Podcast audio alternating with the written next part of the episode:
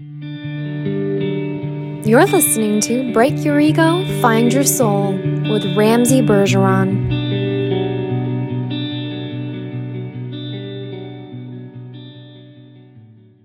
On today's episode, I'm going to be talking about my 10 day silent Vipassana meditation experience, where it's 10 days of noble silence, no talking, no music, no reading, no writing, no exercising, with a guest, Brian Sim, who's a fellow meditator who I met at the course. So it's a really interesting conversation talking about what we learned and what the experience was like.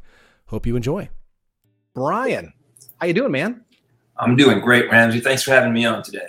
Hey, thanks for rolling the punches and uh, the technical difficulties here. So, Brian, you had not done a uh, retreat. So, I guess before we even talk about that, tell us a little about yourself. You're not a. You're. Are you? A, have you done meditation before? Have you done one of these retreats before? Never done a retreat before. I've uh, dabbled in mindfulness. I think everyone during their quarter life crisis wants to know what's going on out there. Um, but you know, outside of that, very little experience with this. I've done a, a bit of Kundalini yoga uh, in the past. They want you to wake up pretty early, so that didn't last very long. Um, so yeah, all this was really, really new for me. Okay, awesome. Um, so, you know, I guess we're going to talk a little bit about what our experience was, and we are taking live questions. So, if you're watching this uh, live and you have a question you want to ask, uh, type it in the chat. It should pop up on my screen here, and uh, we'll, we'll ask it. So, um, I guess starting off, Brian, I, you know, it was really helpful because when we first got there, I was able to chat with you and a few of the other guys because one of the one of the problems is, well, for ten days you can't talk, or for nine of those days you you can't say anything. You can't say anything at all.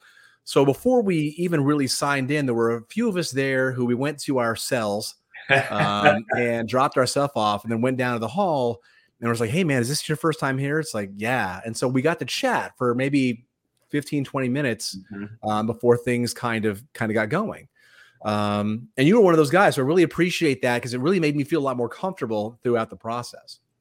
Oh, that was huge. I felt like at a, a, lifeline out there, other people with a common experience. There were the same faces day in, day out, but just having a short conversation with each of you uh, really made me feel like we were in it together. Yeah. You know, I agree. And even though there, were the same faces day in or day out, you couldn't really communicate with them. No, um, you just had uh, what you imagined about them. Yeah. So not only so it's a it's a, a vipassana, vipassana. I'm going to pr- be pronouncing it wrong. I apologize. Vipassana retreat, and vipassana means uh, seeing the truth, right? Um, uh, seeing reality for what it is, and it's it's a very unique style of meditation. Like it was unlike anything that I had experienced before. I, I was I've always been used to the okay, breathing in, I am breathing in, breathing out, I am breathing out, just right. calming the mind down. Um, and, and the way that I thought about it was like if a little kid falls and skins their knee, it's you're going like, it's okay, don't cry, it's gonna be okay. Like that's what I was doing to my brain right. with the meditation I was doing before. This was absolutely not that. This was concentrating the mind to a singular point and then using it to experience reality.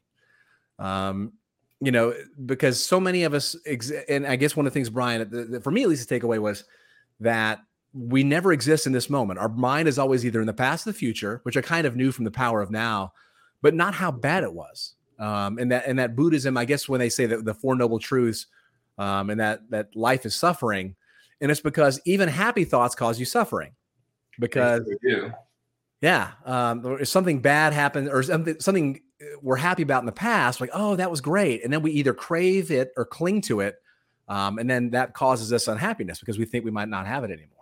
Right. Um, we never want it to end. We always want to go back there. So we're not even really enjoying it during the moment. Yeah. Uh, and and the, the three causes of all unhappiness, which I found interesting, was either craving, aversion, or ignorance. And pretty much all unhappiness boils down to those three things. And it comes from not being in the present moment. Um, and remember, if you have questions for us, feel free to type in the chat. We'll be happy to answer them for you. Um, and and I thought another great parallel that they made day one of the discourse was like if you think about locking yourself in a room with a wild monkey, you know, like like people freak out, like oh my gosh, what's going to happen? You got to learn to train that monkey, and that's like in our mind, like we we sit there, like the, the thought of meditating for ten hours a day. Um, can be very daunting. Like I, I don't want to do that. I don't want to be stuck in there. But that's the same mind you used to make. You used to make all of your decisions. Absolutely, uh, the monkey parallel was great. You know, branch to branch, swinging around. Your thoughts are going a million miles miles an hour. Another um, uh, comparison was a, a, raging bull. I thought I thought that was actually uh, spot on. For me, I was thinking of a, a, chicken, you know, like a little chicken going around. I'm trying to catch that chicken. You know, I'm trying to concentrate. Uh, never caught that chicken. well, did did you find you were closer to catching the chicken, uh, like through the class? I would grasp it. It would get away. I would grasp yeah. it. I would get. It would get away. So I guess for for those of you who maybe don't really know what what the class that the ten days entailed, um, I'm going to share this uh, my screen here to let you know what a typical day looked like uh, for us um, with that. And this is what it what it kind of is here. So you wake up 4 a.m. The, they walk around with with the bell, the gong outside. They wake you up. You have 30 minutes to kind of, you know, take care of whatever you need to take care of before that, and then start meditating uh, 30 minutes after that. So two hours of meditation. You could either go down to the hall where is uh, the group hall that we had to be in for for three hours of the day. You had the option to go in there before that if you wanted, and um, then after that you have a breakfast break 6:30. Then you back to meditating for an hour. And some some days after that, the teacher had like the new students, which like Brian and I were there our first year or old students. And if we weren't in the room there, we were back in the room meditating. Lunch break. Um, and when it says rest and interview the teacher noon to one, that's a little deceiving because you could only schedule five minutes in that to interview the teacher. And I got gonged like to get out of there, like because there's 70 students and one teacher, and you only have five minutes. So it can be you don't have a whole lot of time. And that's the only time also that you can talk because this is a 10 days or, or, nine days of noble silence. So there's no speaking to anyone for nine days. And then on the 10th day, they say it's kind of like a, um, what do they say, shock absorber to kind of mm-hmm. get you used to talking. Um, eh, Brian, what was that like for you being after like nine days of silence and then talking after that? Oh, they said it'd be a, a soothing balm after the surgery. For me, it was like, ah! and I'm just talking, listening. Listening felt so good. Yeah. Um, it, it was oh, some of that we do have a comment here in the chat too. So uh, Christine asks, did did you find it more beneficial for you to start in your room or in the hall, and did you change the routine during the ten days? Great question, uh, Brian. Let's start with you. I uh, I woke up at four uh, naturally, which I've never done before in my life. Um, I would take a hot shower really quick and then get into the hall because there's too much temptation in your room to to lie down, spread out. Um, you know, five minutes of of laying down that would take up your whole hour basically because you'd wake up uh, from a peaceful, peaceful dream. Every day, I started the morning in the med- meditation hall, and I would strongly recommend it because the energy in the hall is going to be a lot different than the energy in your own room. Yeah. So my experience is a little different. So the first day, um, so I usually wake up at 3:30 anyway on a typical day for work. So I got to to sleep in uh, 30 minutes before I am. But the, the, the larger problem for me was usually when I wake up my normal routine, I get coffee right away. So mm-hmm. the first day I didn't have coffee, and I take Vyvanse. Uh, I'm prescribed Vyvanse, and you know, but they they said that uh, you know, please disclose to the teacher if you're taking any medications. And so I I thought this was going to be a relaxing retreat where I wouldn't need my Vyvanse, where I don't need to I don't need to concentrate. I'm there to just kind of connect and woosah and, and all that kind of stuff. so I didn't bring enough for the whole time. So mm-hmm. the first day, I didn't take any Vyvanse, and I didn't take my coffee. I did. You have no access to coffee until breakfast is six thirty. So I was sitting in my room and trying to meditate, and I had the worst caffeine withdrawal, and I went from you know Vyvanse and caffeine to nothing. Day one was very challenging for me. Um, they, I started going to the hall after that. Uh, so I would wake up at four, and the first thing I would do because I've had two bags, I would walk. There's a little, we had a little a quarter mile track outside and it's beautiful. You're right up against Joshua Tree, and so I would walk because you don't stretch first thing until you move a little bit. So I'd walk at least for for ten minutes outside, um, and then I started um, uh, borrowing coffee um, from the day before to bring to my room so I could make coffee at 4 a.m. just in my sink to help me not get a headache and use that. And then I would go to the hall. Um, and, I, and I, to, to, to Brian's point, it helped me be in the routine. It helped hold me accountable. Um, and some days I couldn't stay the whole two hours in there. I would do an hour in the hall, then an hour back in the room, and then go to breakfast. But yeah, any I try to meditate in the hall as much as possible for for that same reason. Now, it wasn't as comfortable. If you're in your room, you can lean up against the wall. you can't lean up against the wall in the hall. You have your own little area there. Um, right. and, it, and it was really interesting because day one, we're all sitting there like, oh, we're all, we're all yogis. We're all just on these little mats. and then by the end of it, we had all built contraptions because they have cushions and pillows there. And day one, you might have one. By the end of it, I had a back jack, which is like this little tripod thing I could lean up against and little anchors under my knees to kind of keep me going. So from a comfort perspective, um, my routine also changed. But it's amazing how how comfortable it did end up feeling by the end there. Agreed. Um, yeah, so I guess a little bit about the technique. I'm not going to try to teach it to you guys, but kind of the whole premise of it is we talk about how all suffering is because your mind's either in the past or the future, and the only thing real is in this moment. And that, in order to to sense that, you have to feel the sensations that you're feeling in this moment in the body. And so once you you spend the first three days just uh, just focusing on the breath, you can't you can't have any mantras, you can't have any visualization because it's a distraction. You just have to hone the brain for 10 hours a day for three days. And then you start like scanning the body um, and just feeling the different sensations that are occurring. And if you, and this is what they call the sits of determination, where you don't move for an hour. Um, Brian, what was your experience with that? Super difficult. Um, I thought, you know, an hour's fine. Those first three days, um, like you said, I just had the mat, I think one little cushion, I was trying to trying to do my best, but 20 minutes, 30 minutes would kick in, the back, the ankle, the knees, everything would start to to scream out. So, you know, eventually I got to a point where I could um, where I could sit for the full hour without moving, but again, that was with a lot of uh, contraptions, uh, the back support, many cushions, um, finding a comfortable posture, and you, you do get to see some of the mental struggle as well. Um, I just tried to see, okay, the whole time before going to the trip, I'm like, what if my nose itches? What if my nose itches? Well, yeah, my nose is itching a lot. Uh, I, I, tried. Um, I would refrain. You know, eventually, if it's just too much, it's too much. But yeah, you could. Uh, you actually can by the end of it sit for an hour, no problem. Yeah. Uh, Christine also says, I can't seem to sit perfectly after 10 minutes and I need to wiggle for a few seconds. Hours sound so challenging. Well, they do at first, but again, this is where the um, the unhappiness comes in of aversion.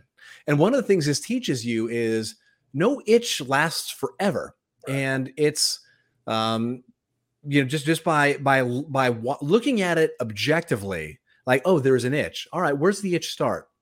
And because you're scanning the body, sometimes the itch is not in a place you're even scanning. Like if I'm scanning the body and I'm concentrating on my left arm, and then there's an itch on my right leg. It's like, all right, well, I'm not thinking about the right leg right now. When I get there, the the itch might even be gone. And a lot of times, I would notice that would happen where, you know, I, you're teaching your body to, um, I guess, kind of blur the line between the conscious and the subconscious because you've got the subconscious kind of running in the background, usually taking care of all of these things. And in doing this, you're taking over and you're you're looking inward at what and taking over from the subconscious, which really allows you to really kind of get in your own psyche, which I which we'll also get into. Um, but eh, the the once you learn to sit, and I also found that once I can see the reason for this sits of determination because it, you know, with not moving, you can start to look at the pains and the itches. But I really, it also got me so much more focused. It got me once I stopped thinking about how uncomfortable I am and I just accepted it. All right, All right now I can do the work. Right. I mean, the mental aspect is is so important. And every time you do move, I mean, they're right. You're gonna lose your your concentration. So, you know, I was thinking of it as um, really the first time having a, a true relationship with my body. Everything before was just on autopilot. You know, you, you want to do, you want to scratch something, you want to move something, stretch, you do it, and there was no there was no buffer in between. Um, now being more conscious of what's going on, I think that was, you know, helping to strengthen, um, you know, both the mind and body uh, to the point where you could, you know, give this practice a true go.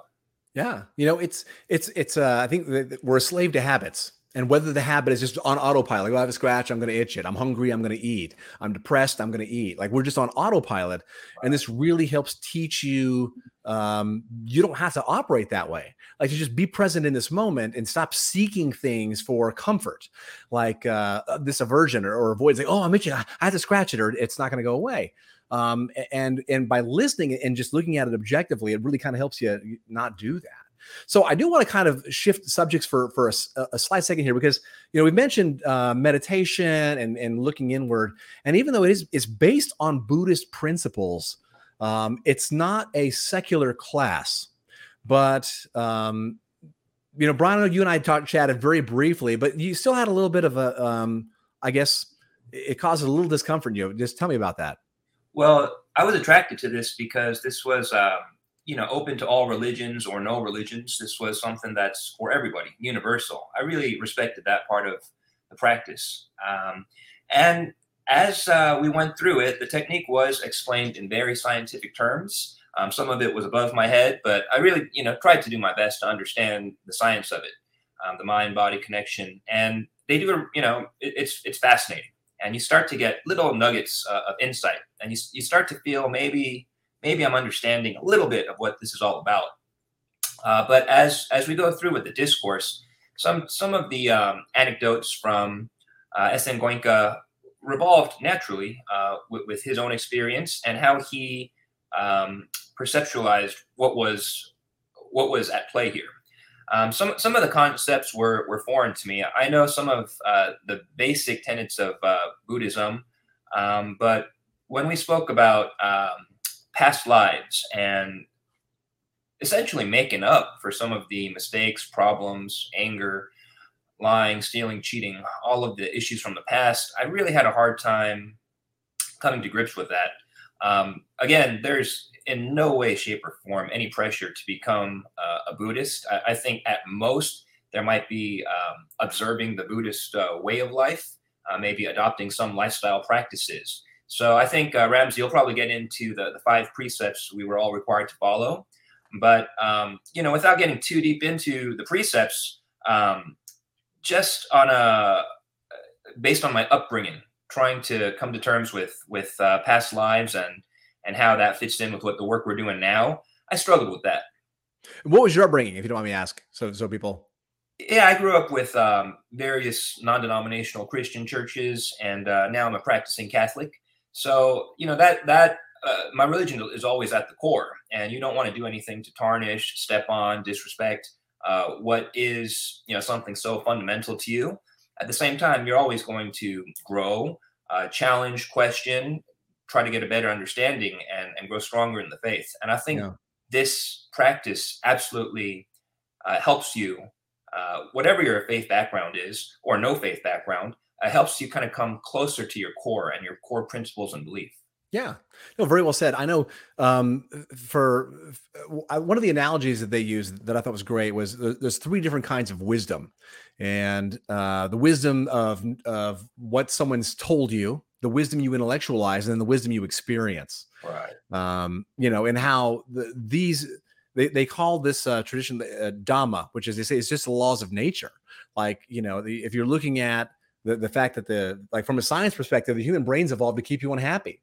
And there's a book here that I that I got that I highly recommend. And it's called Why Buddhism is True.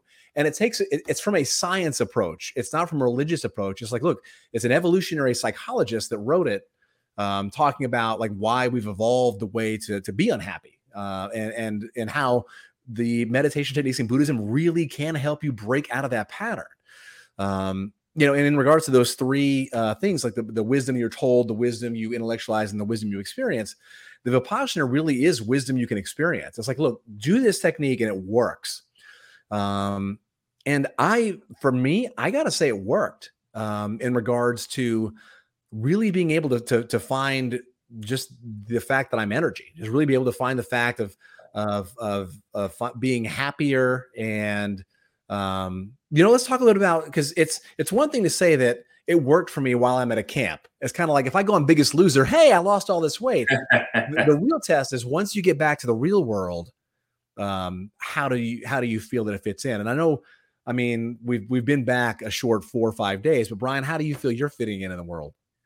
There, there's a definite difference in how I approach things, and um, I think people around me can notice it. Um, we we cannot expect a, miracle from a 10 day program. Uh, however, you know some of the skepticism and everything that builds up. What S.N. Goenka kept on preaching was regardless of all that, you know, try the practice and see if there is uh, incremental improvement in your life. And that's what I wanted to take back with me. Um, I, I have a very, very hot temper. I, I go off so quickly before I even realize what's got what's what's going on. Um, and you know, especially now uh, raising a, a, daughter, I I want to be um, I want to be a little more uh, relaxed, a little bit more in the moment with her, and not so quick to uh, to to lose my cool. Uh, before she was stumbling, she was tripping. Every you know scratch or bruise, I, I was losing my cool. And um, now I'm able to uh, at least have a little bit of a little bit of space. You know, taking a breath before things are going on, feeling what's going on inside my body, in addition to the to you know the breath, and that kind of helps uh, frame things a little bit differently. So I'm actually looking at, okay, well, she fell down. Let's take care of that versus why did she fall down? It's, you know, life is so unfair. And, um, you know, that kind of uh, is just one example, but in numerous cases, I've become a, a much uh, gentler driver. I think in this in LA, uh, I was probably a, terror. And now uh, I'm probably letting people go uh, right ahead of me. Nice. And I want to circle back to a point you made earlier, Valley, when they were talking about uh, reincarnation and just the dissonance you had with with your own your beliefs. A point that they did make that I do want to kind of reinforce is they said, look, even if you don't believe in past lives or next lives, how about being happier in this one? So, so they do say like you know the, the, Buddhist tradition of you know believing and and it ties in with they they say energy is not created to destroy like essentially your life force goes on. But even if you don't believe that, that's fine. This will make you happier for this life. Um, I thought that was a that was a, a nice little way to kind of um, you know tie it in there. And you know they did talk about the different religions, but just br- bring up like yeah, and pretty much all religions have the same core tenets. All religions are pretty much saying live a moral life, don't sin, and do your best. Mm-hmm. Um, we yeah the five precepts we had to have while we were there was abstain from killing any being, uh, so I think I minored in being a bug valet while I was mm-hmm. there. Like just I had to, I had to, they, they gave you a, a bug relocator, like this little piece of Tupperware. It's in your room, and you just got to trap them and let them outside. So I had like I think four spiders, a couple of ants, and a moth that I had to escort out. Uh, um, so no killing any being, abstain from stealing, abstain from sexual misconduct, abstain from wrong speech, which that one's pretty easy when you can't talk, and abstain from all intoxicants. And and when you we, you go back they pretty much want you to follow that to continue to to live that life. Um what are your thoughts on those brian? Anything any struggles with those? I, I think it's perfect while you're uh, at the 10 day course to follow the precepts. They they make a lot of sense for what you're trying to achieve. Coming back i think i think a lot of people uh, struggle with uh, one or more. Um, but you know thus far i have been able to uh, follow the, the same lifestyle um, I have not had meat since I've been back. I haven't had a beer. So anyone who knows me knows that's just crazy. right now, I feel good, and uh, I want to continue this practice. Nice. Um, you know, I know for me, I know you said, or maybe you didn't say. So I guess tell me a little bit about your your spirituality, or kind of how this affected you. Well, I'm a big uh, bibliotherapy kind of guy. I, read so many books. Um, whether it's self help, New Age spiritualism, religious texts. And I've always, uh, you know, kind of been faith driven in terms of how I live my life and decision making.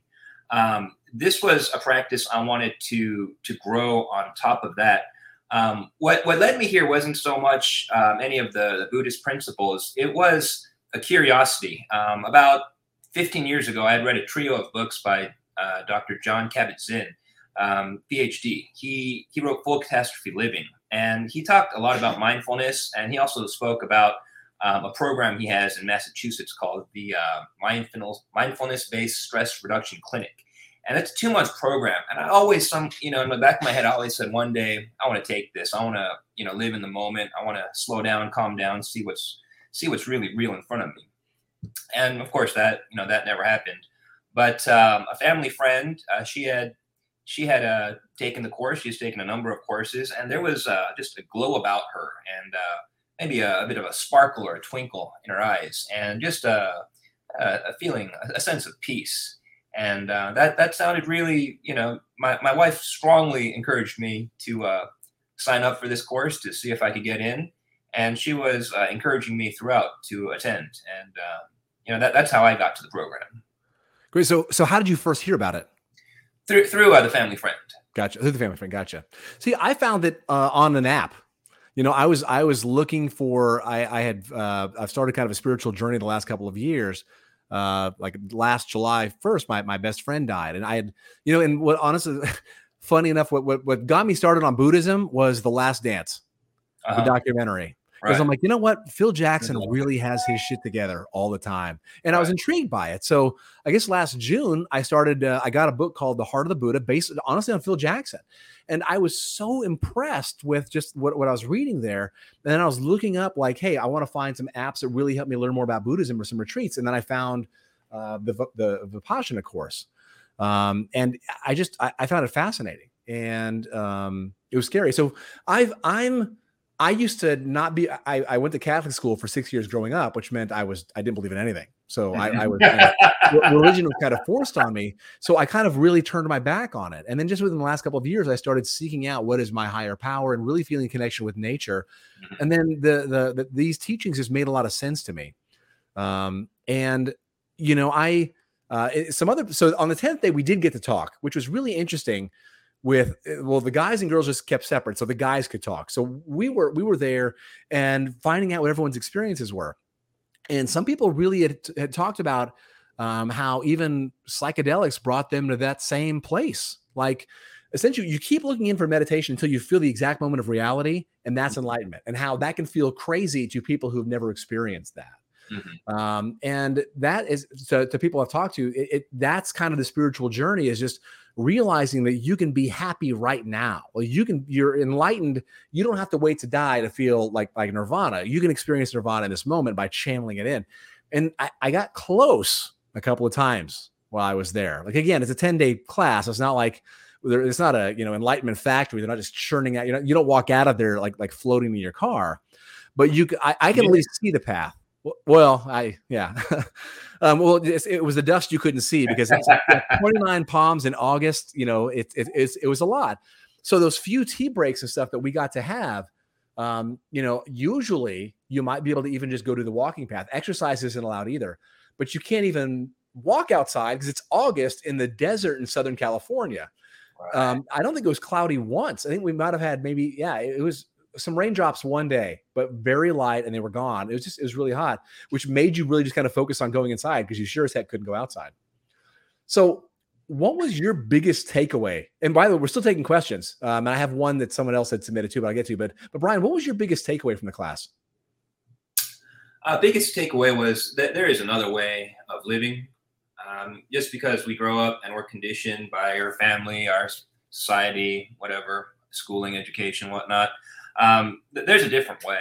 And I, you know, I'm a very stubborn person. I felt very set in my ways. You know, I, I was convinced that I had, I had life uh, figured out. You know, all all the things that would bother me, I could I could find ways around them. You know, a lot of it was uh, entertainment, food, alcohol. You know, almost formulaically, um, I could keep my mind occupied. Um, you know, greatest, greatest fear I had was being alone with my thoughts. I, I could never, ever bear the, the very idea of it. Uh, so from the, the moment I woke up with with the radio, um, listening to books in the shower, driving, listening to to sports radio, and and knowing every single day when I come home from this time this time, I'm watching baseball, I'm watching basketball. My mind is completely occupied. Going to sleep with the TV on every night. I, I think for the last 20 years, I've gone to sleep with the TV on. So coming to this program, the moment your phones are taken away, this is this is this is brand new territory we're talking here, and um, I've never I've never experienced anything like that. But you know the benefit was there's no choice. There you are. You you, you want to go? You don't have your car keys anymore. You don't have your phone anymore. Where are you going to go? Yeah. And um, for the first time, being alone with my thoughts and surviving, maybe even thriving, I think that that was um, a crazy experience, crazy part of that journey, and that's my biggest takeaway. Yeah, awesome. And to your point, like I remember because whenever you, you your your doors don't lock, and I remember walking out like, oh, I gotta get my phone, and like how the first couple of days I kept like reaching for it, and it's not there, and just what a tether it is for me. Um, and um, you had something else you say about well first off your anger is is understandable because you're a dodgers fan and you watch baseball. Um, so, so, i get that. I guess for me the biggest takeaway is that you can reach that point um, I, it, it made me stop intellectualizing and start experiencing like the importance Mm. of that and that you can be happy um, without taking a drug or without eating or without you know just the the vices of the world and there were a couple of times when i was meditating where i did feel bliss and i'm like oh I, i'd never felt that before just like sitting concentrating concentrating on your energy it feels amazing it feels you know so so incredible um, Christine just posted, it's refreshing to hear that reminder. You can always grow and always change and grow closer by yourself and have a relationship with your body, no matter how old you are when you start the journey. Um, yeah, uh, you know, Brian, I don't know if I think you're quite as old as I am. Um, yeah, I mean, I'm, I'm, uh, uh, you know, I'm 42 and, and I have just now discovered how to feel okay. Mhm. And that's literally how to feel okay um, without something else or someone else or something else that that, that I think that I need. Um, and and it's it's such a you know it's all within your control with when you realize that that that nothing is personal like you know that if your leg falls asleep it's not like there's some pain demon in it like oh i'm gonna get you. Like, no it's not personal. You look at it objectively like okay my leg's hurting. And you just observe it for what it is. Mhm. um you know and and I, I found that to be to be very helpful. Um what uh, what what were your other thoughts brian? Well what do you think about the experience in the center that we went to? Like just the the facilities and and how how how the thing was run? Yeah, I know they have um, centers around the world. Uh, this, you know, Southern California just happened to be closest for me. I have to say, the accommodations, the food, the whole experience, top notch. I, I it, it exceeded all of my expectations. I was I was going in expecting very Spartan conditions, but you know, it, you have your own. You know, over here at least, you have your own space. I was able to set up a little meditation uh, corner uh, with my cushions, and um, it's really you know everything you need in terms of uh, the residences. Um, the food, the food was the best part. That's what I was looking forward to. 11 a.m. I think you and I were probably the first ones there. yeah Uh, most most afternoons. I thought the food was fantastic. I've never really lived a vegetarian lifestyle, um, and I don't know if the food was really good or I was just really hungry. but I, I devoured uh, everything that came came our way, and I Yeah. felt so good uh, physically. I felt so good. That's why I'm trying to replicate um, some of the eating times and um, some of the options they they provided. I'm trying to carry that forward right now. So, I, you know, I don't know if this was mentioned uh, earlier, but again, there there is no cost to attend this 10 day uh, program, which I cannot wrap my head around. I kept thinking, well, you know, how how how does that make sense? How is this right?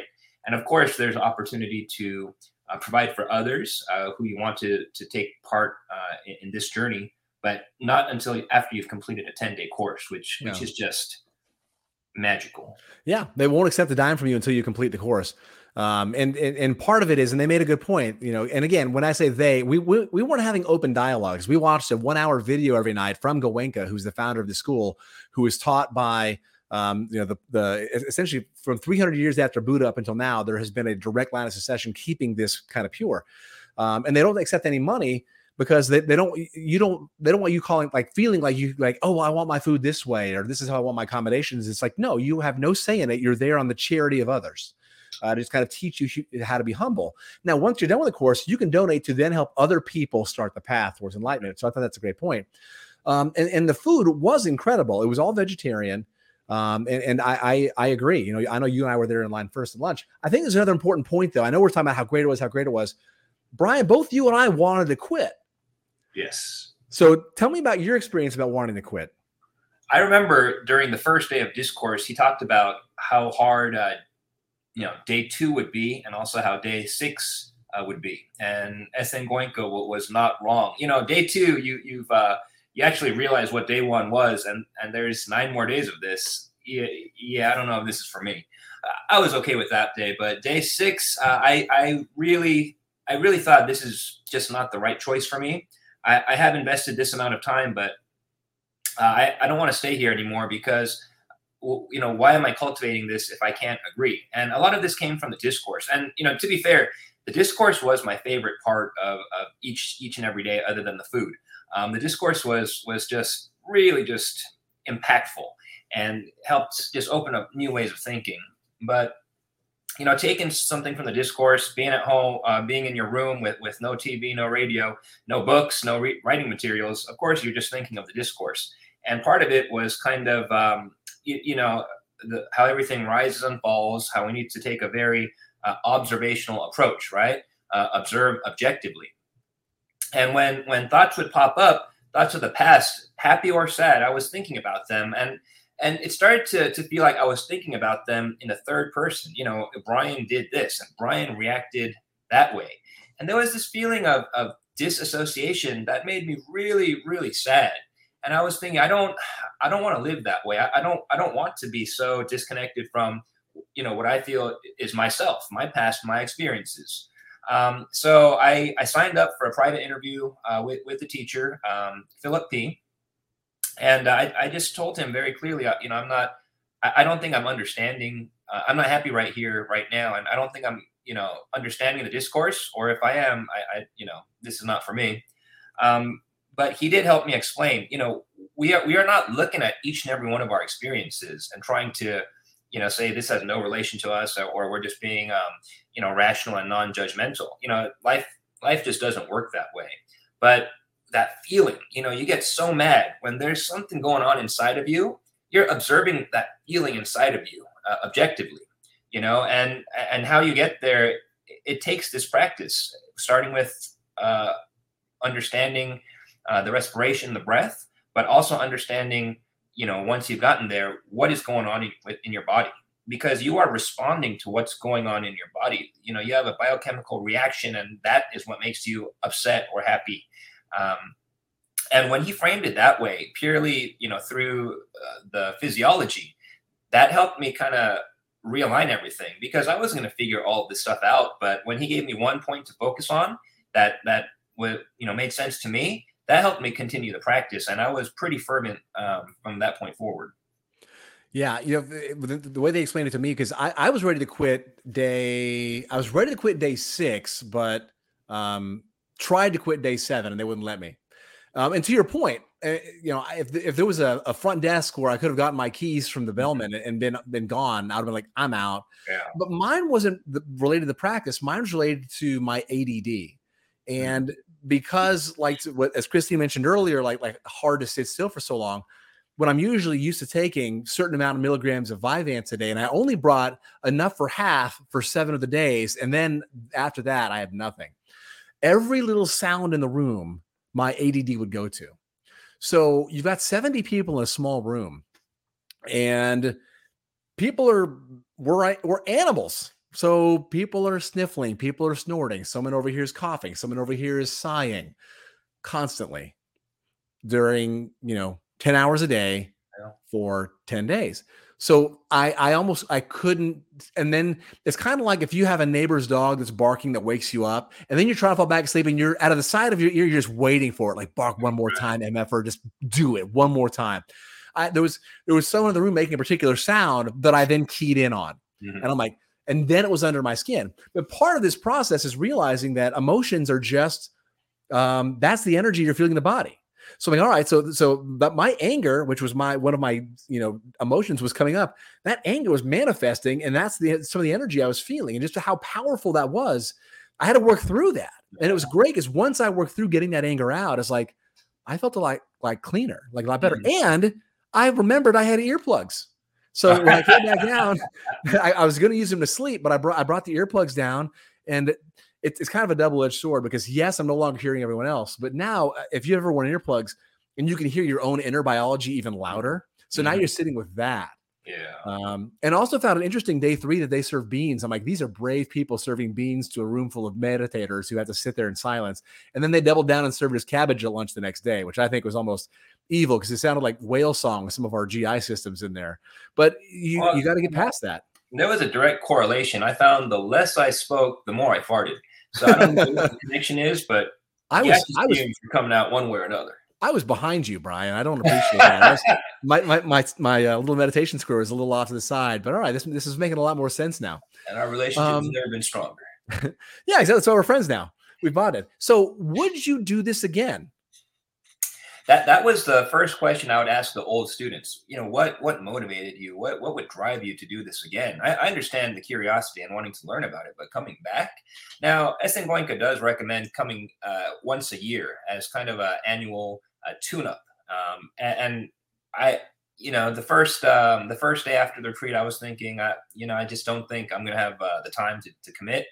But um, you know, I have been continuing the practice in my own home and I found it's it's very very different than what we went through for those 10 days um, in seclusion without any distractions i have to say also just the energy at the center was so good and perfect for um, you know learning this technique perfect for meditating so i i i strongly um, you know I, right now I, th- I would say i'm leaning towards um, going back um, whether as an old student or whether as a server. I spoke to some of the servers after the program, and there was just this look of peace and serenity uh, that they um, that that they had. It wasn't like, dude, I've been cleaning after you for ten days. That they were just like, we were, you know, we were so happy. This was such a great experience for us. You know, we've made friendships here. We feel closer here.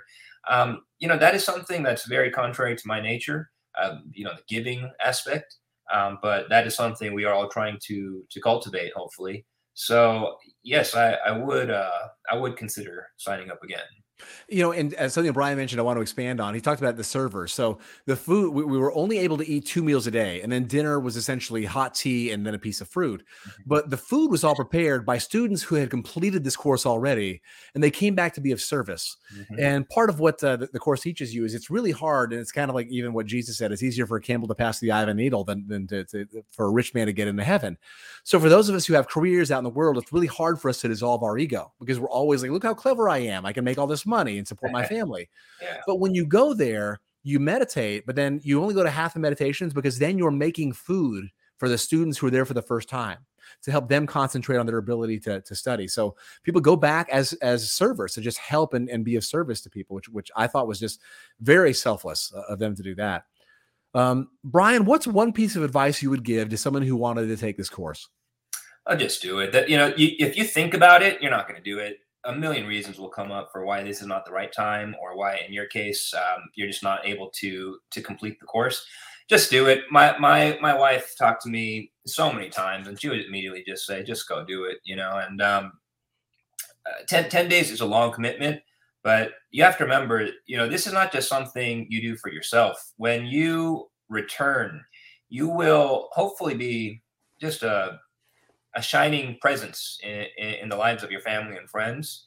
And I, I am excited to, uh, you know, rekindle some relationships and um, kind of uh, see what my relationship is like with people now when it's not just all about me and what do I get and what, what are you giving me? You know, the, some the, there is some change in your heart. I, I, you know, I'm not trying to sound sappy, but you do come back changed somehow. And whether you want to intellectualize it or say it's on an emotional level, you kind of do give a damn about other people, and, and I, I, generally wasn't wasn't really like that before. Um, so who knows who knows what goes on from here? I can just tell you how I'm feeling today and uh, what my motivation uh, motivations are.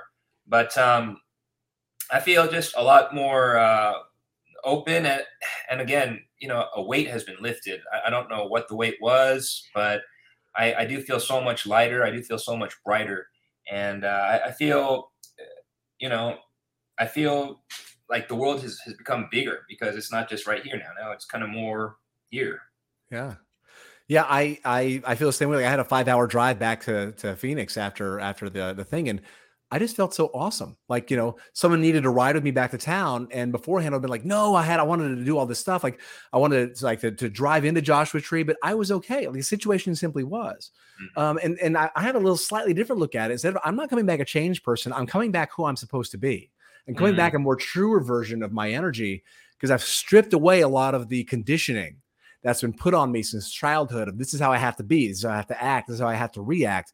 Right. A lot of that's taken away. And I can be a more my more authentic self now. And I definitely want to take it again.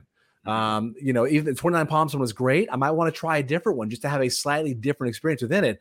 And you're right. My, when I was there, my energy, I felt like I was Doctor Strange by like day five or six. Like I could feel the energy coursing through my veins.